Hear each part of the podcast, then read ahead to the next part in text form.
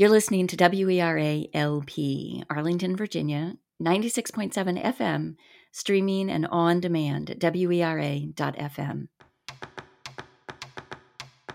The way I look at that is that people really are curious. You know, they're curious. They just have to figure out how to wade through all the volumes of information they get. Coming to you from Arlington Independent Media, I'm your host, Lynn Borton, and this is Choose to Be Curious. Welcome. Okay, pop quiz. What were the last five articles you read from a news source? And how many of them had to do with science? Climate change, the chase for a COVID vaccine, migratory paths of the monarch butterfly? If you're like me, some reasonable proportion of your reading is science journalism. I'll even wager a guess, if not a bet, that we might read more of those stories these days because at least things like butterflies are happier reading than some of the other options. This is a show all about curiosity. We talk about research and theory, but mostly it's conversations about how curiosity shows up in work and life. And today, I wanted to explore how it shows up in science writing, that wonderful craft that begins to answer our curiosity about the world around us. We're more or less curious by nature, and nature or other science topics actually make for pretty interesting reading. And it turns out, science curiosity, being curious about science, might actually be good for us. Science curiosity has some correlation with being less likely to fall victim to our own information echo chamber. So much so, according to Dan Kahan and his colleagues at the Cultural Cognition Project at Yale Law School, their research suggests that science curiosity might be, and I quote, essential to good civic character. Think about that the next time you cuddle up with a story about comets or bioluminescence. So, no pressure on the people who actually write about this science stuff. But who are they? What gets them going? How does curiosity fit into their work and lives? That's our topic for today. I first came to know Kim O'Connell's writing through Echoes of Little Saigon, Vietnamese Immigration and the Changing Face of Arlington, an exploration of Clarendon as I first knew it in the 1980s, a neighborhood of Vietnamese restaurants and other small businesses but local oral history is just the beginning for Kim, who writes, as she puts it, at the intersection of people and place. Kim's essays about selective mutism, a lesser known social anxiety disorder, have appeared in the Washington Post, Huffington Post Personal, and PsychologyToday.com, among others. The science publication Undark published her article about light pollution and astrotourism, which grew in part out of an artist residency at Acadia National Park. The piece was republished in Atlas Obscura and Mother Jones as part of the Climate Desk publication collaboration. She also wrote the May June cover story on the best hiking in Virginia for Arlington Magazine, focusing on ways to cope with being quarantined and social distancing during the coronavirus crisis.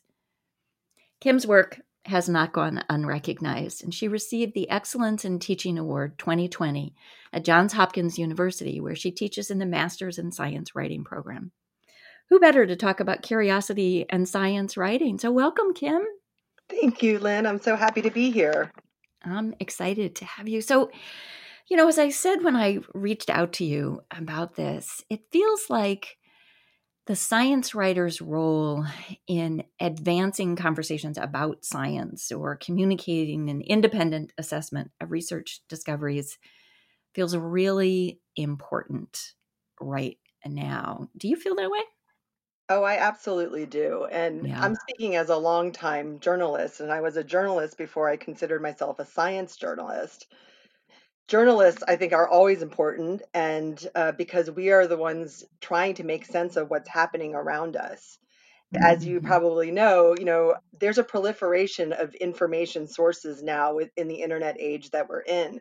There's more quote unquote information out there than there ever has been. So in a way it's a wonderful period to be a journalist in but it's a lot to wade through and trying to figure out what's credible and not credible in terms of uh, the articles that we're reading and the sources that we're quoting from. It's it's difficult, but it's more important than ever, and especially with regard to science, like you said in your introduction, because we're sort of, you know, whether we think we care about science or not, whether we're science buffs or not, science is happening. Like, so I feel like we absolutely need science journalism right now, good science journalism to help us wade through all that.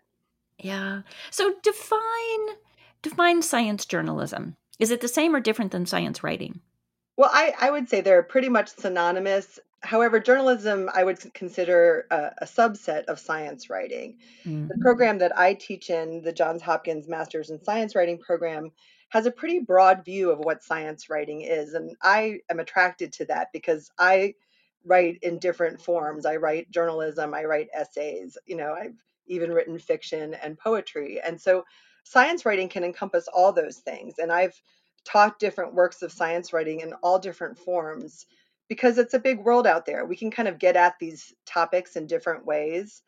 Actually, one of my uh, favorite books is a graphic novel take on the story of Pierre and Marie Curie, who uh, discovered radioactivity by Lauren Redniss. And it's like a really kind of interesting graphic approach to their lives, you know. So it's like science writing can take a lot of different forms and then science journalism is sort of a, a subset of that where it's more traditional journalism with interviewing sources and you know sort of a, an attempt at objectivity hopefully um, a balanced view that kind of thing. The curie book sounds amazing. I'll find that and put a link to it on my website.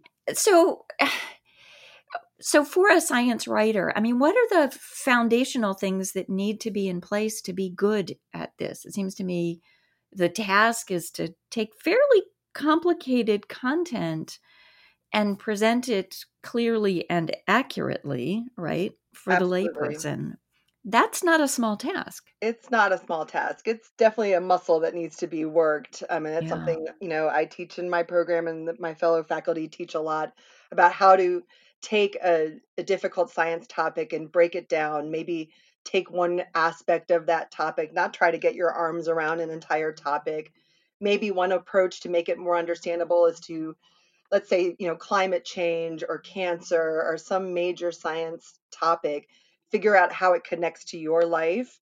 And that maybe is one way to get at it. Like if you're going to write about it, maybe if you have a history of breast cancer in your mm-hmm. family or something like that, maybe that's how you approach writing about cancer is from a place of personal experience it's it's difficult to get your arms around all that, but um, it's an essential skill to be able to, you know, read what scientists are doing and then translate it.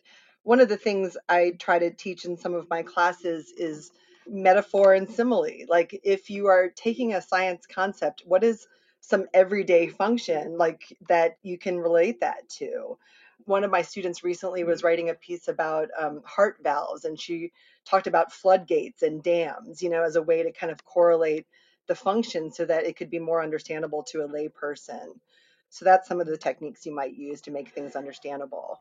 Oh, nice, nice. Well, and that uh, it makes sense the fit then with your interest in writing in the intersection of people in place, right? Because you can bring that in, and I can absolutely, as a reader, recognize the places where writers have done that and it makes it it's a welcome mat right? It makes it easier for me as a reader to enter in to the story. It also seems to me that you know i've done a couple of shows now on news literacy um, and kind of the importance of identifying credible sources.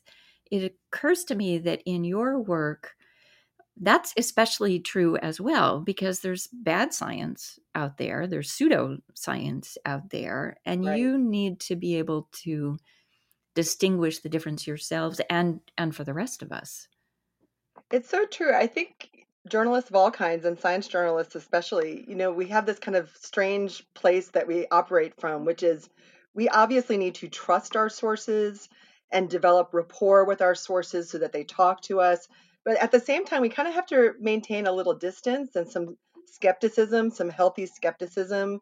I think it's essential for science journalists, science writers to always be kind of questioning the information that they're getting.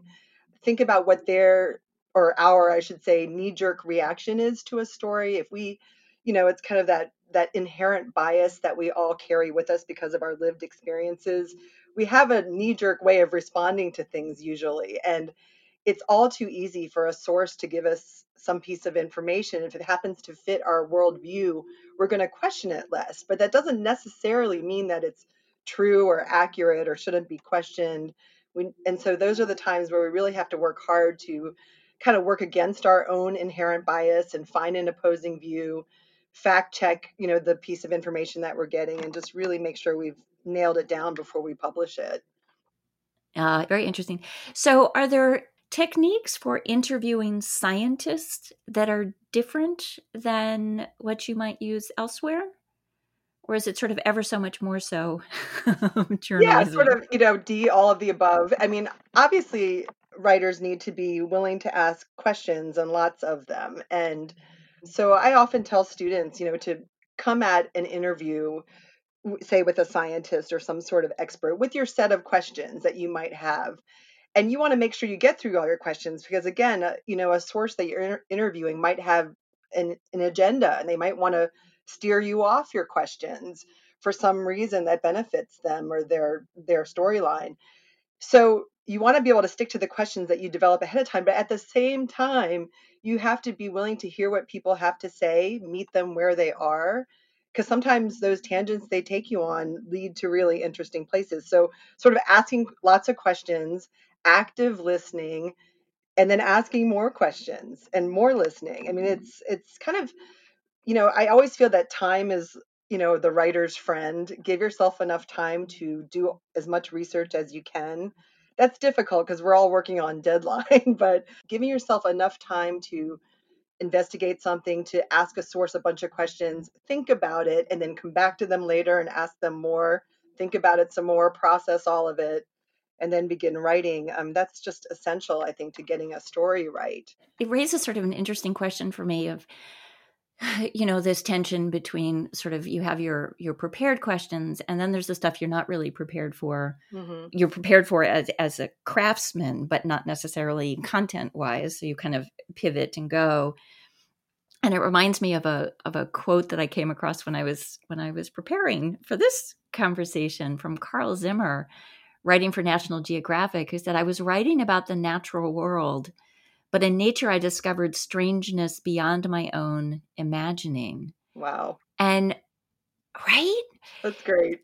Uh, and I thought you must you must encounter that. I mean, there must be places in your work and your reporting where you suddenly hit something that's like, wow, this is kind of trippy, or this is really complicated. Oh yeah and in the moment you have to figure that out but then you also have to figure it out like inevitably there must be more to it right? So what's that process like? Well first of all to capture those strange happenings i mean i carry a notebook with me everywhere i go. I really do. If i'm just going out for a hike i carry a notebook with me because I don't trust my brain, and with every passing year, I trust it less. You know, um, just have filled just volumes and volumes of notebooks with things that I may never follow up on, so I can try to capture those things I notice in the moment. And it's kind of like you let things percolate, or you know, let let things steep like a cup of tea, and and then the things that really stick with you, um, I tend to follow up and say, you know, what was that all about, or you know, I might have been hiking in Shenandoah and seeing a certain kind of fungus or something and been like, oh, that's just beautiful. What is it? I might try to sketch it in my notebook and figure out what it is. And that might lead to a whole story about how this fungus is, you know, maybe threatened by climate change or something, you know. So um, I think being curious is terrific, but if you don't have a means to um, sort of capture those things you notice, they can uh, flit away faster than we think. So that's one way I try to deal with it. That's a great curiosity practice. You know, I sort of harvest these from my guests, and the idea of sort of capturing a curiosity that maybe later takes you somewhere, but you know, for the moment, it's just sort of incidental. That uh, you don't know if it's going to be important, right? Absolutely. You notice it because it caught your attention. Its importance may not be revealed ever or for some long time. That's kind of an interesting paradox of curiosity, I guess. I actually have a writing mantra that is there's no wasted effort.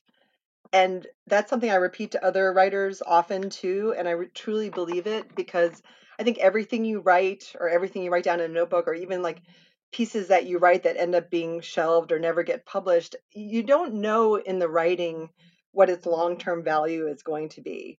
So I sort of have faith that what I write has value to me, even if it's not always obvious or even if it's never obvious. obvious. Like maybe it's just working that muscle of writing and recording. Um, believe me, over my years, I have so many pieces I've tried to get published that have gone nowhere, but sort of on its face. But I, ne- I sort of trust that there was something valuable in the process of writing and researching that topic, even if it didn't get published or didn't come out in the world the way I thought it might. That's probably great advice for your students too, to hear that, right? I, I hope so. I, I say it to them a lot. uh, nice. So, how about your readers? What, how do you, what do you count on in terms of your readers' curiosity when you're doing science writing, science journalism?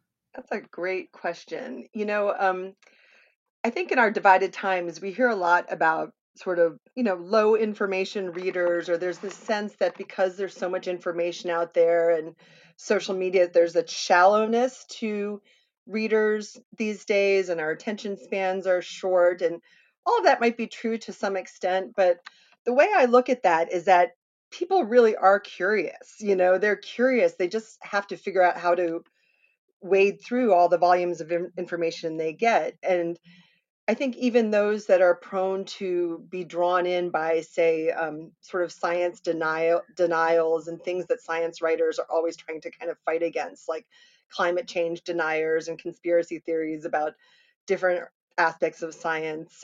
I'm thinking of the long now debunked link between vaccines and autism. You know, those things really caught hold with readers but it wasn't because those readers you know lacked intelligence or lacked curiosity. They did they were looking for answers. And i think sort of starting by respecting the, that people out there really want information respecting that they might have lived experiences or cultural reasons why they're inclined or disinclined to listen to understand this or that sort of understanding that having empathy for that is a good place to start as as a science writer I also say a lot, even for all writers, you know, that we shouldn't think of people as good or bad guys. You know, I think that's kind of a, a technique from fiction and, and fairy tales and movies that there are good guys and bad guys. There are the heroes and the villains. But no villain really thinks of themselves as a villain. You know, they just have their worldview and it's different from the hero's worldview. And so I think the more we can understand that our readers come to us from all different walks of life and to try and respect that and then kind of use that as a way to create some common ground the, the better we'll all be in the end.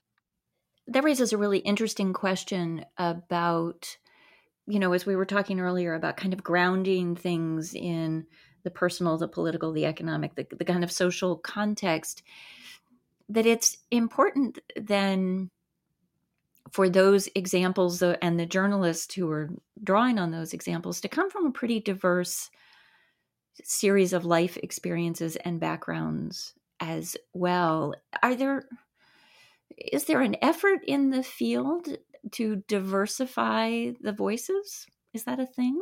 I think there is an effort, and it's mm-hmm. a recognition that's happening across the country in all aspects of writing. I know the National Association of Science Writers has really raised diversity as something as a goal for that association and its members.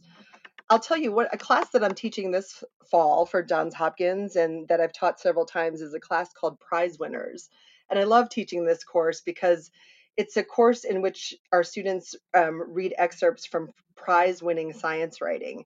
And we run the whole gamut of different kinds of writing. We, I sometimes even include fiction, uh, uh, last year, I included The Overstory by Richard Powers, which is a novel about trees, and it was beautiful.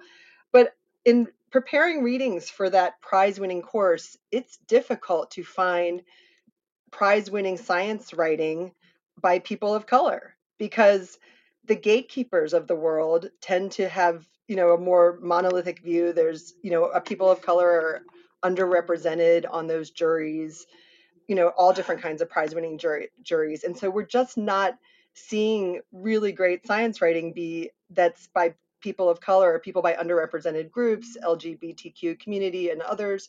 We don't see that elevated and given that third party stamp of approval because you know the, the sort of view of science I think has been sort of dictated by a few um, for a long, long time.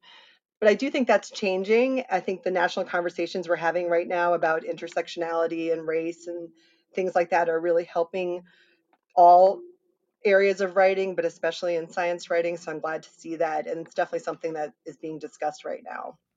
I'm glad to hear it's a topic of discussion. Um, you know, I will confess, little geek confession here, that one of my favorite gifts is the best science writing of, you know, 2020, 2019, whatever of the year, these collections of great science writing. I don't know that they're award winning, but somebody decided that they were good writing. And and part of what I like about them is that they expose me to topics I might not otherwise have casually picked up. Like maybe it's a topic that I'm not all that interested in um, or I don't think I'm interested in but but because I have this collection in front of me I will read it and invariably it's fascinating right yeah those are fantastic and anthologies. I've taught out of those anthologies before for the same reasons.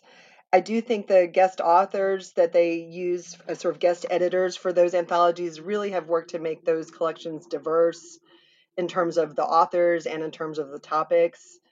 You know, the publications that are represented, they're fantastic anthologies. Yeah, yeah. No, it's a great way to great way to kind of enter into it. If you don't think of yourself as science curious, you know, go to the places where people who do work in the space say these are the best of the folks. It's a great place to start, right? Because it's like, wow, this is Absolutely. good stuff. This get hooked. So, do you buy this research on science curiosity having a, a correlation to being less susceptible to kind of confirmation bias and the and the echo chamber? Does that resonate? It does resonate with me. I think that's absolutely true. Well, science writing is all about figuring out who we are as people and what this world is all about and what this universe is all about. And I feel like the more that you understand yourself as kind of part of the human condition, the more that you have empathy for others and understanding of others and see yourself more as a citizen of your country or a citizen of the world, it creates this more of this interconnection between human beings, which I think is really essential uh, part of civic life. You know, so I, I de- absolutely buy that premise for sure. Great. Well, that's a great segue for me in terms of talking about finding connections and intersections. Um, we're almost out of time, but there was always time for my big jar of wannabe analogies. Are you ready for this? I don't know. We'll try it. All right. Fair enough. Fair enough. Okay. I have my jar here. I'm going to take three slips out one for you, one for me, one for our okay. audience. Um, and so uh, yours is lipstick. How is curiosity like lipstick? And mine is jelly beans. How is curiosity like jelly beans? So would you like to go first or do you want me to give it a go? Um, why don't you go first? okay. All right.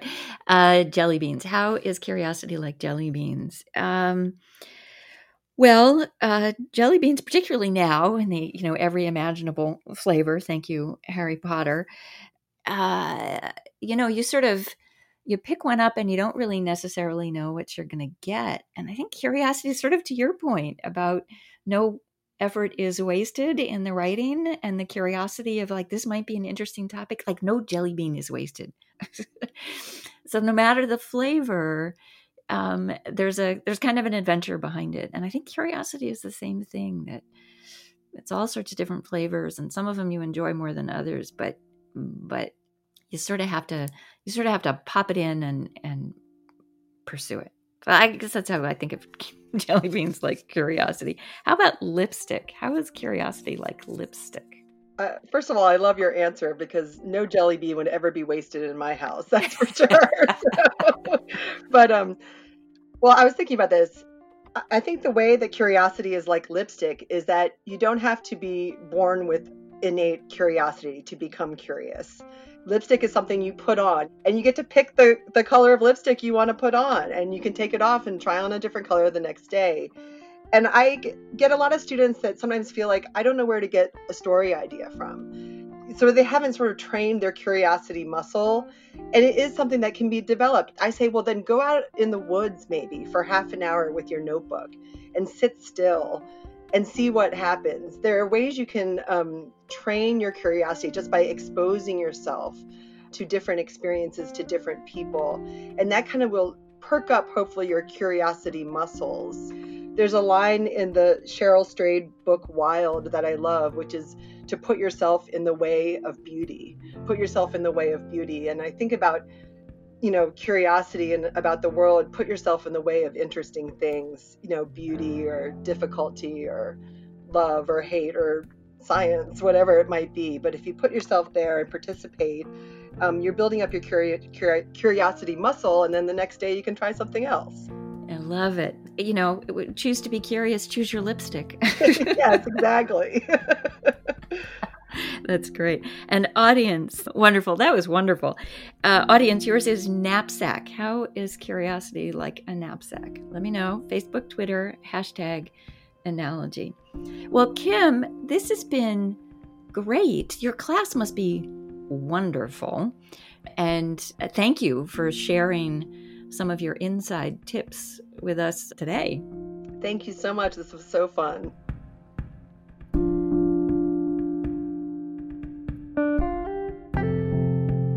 You've been listening to WERA 96.7 FM. If you joined us late or want to catch up with this or any of the other great shows here on Radio Arlington, check us out online and on demand at WERA.FM. You can find all my previous shows on iTunes, Apple Podcast, Stitcher, Mixcloud, SoundCloud, and Facebook, all at Choose to Be Curious, and on my website at choosetobecurious.com. I hope you'll follow me there and on Twitter at choose number two, letter B, curious. Don't forget to send us your knapsack analogy, hashtag analogy. Many thanks to my guest, Kim O'Connell. Links to her terrific work and that study from Dan Kahan on my website. Thanks too to Sean Ballack for our theme music. And this is Waterborne by Algie Fields via Blue Dot Sessions. So go read some science. It's good for all of us. I hope you'll join us again next time. And until then, Choose to be curious.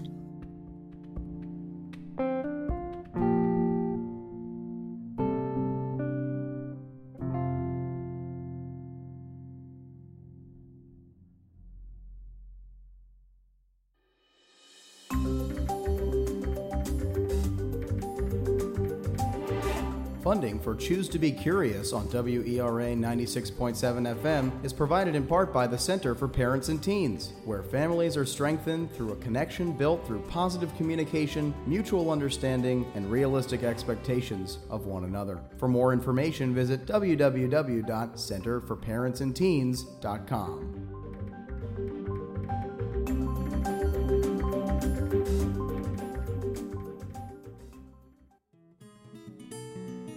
Choose to Be Curious is sponsored in part by Realtor Christine Hopkins. Curious about real estate? Christine works with clients from around the world using her time and knowledge to build community. As she likes to say, community engagement has always been my big why. Working in real estate has helped me express that.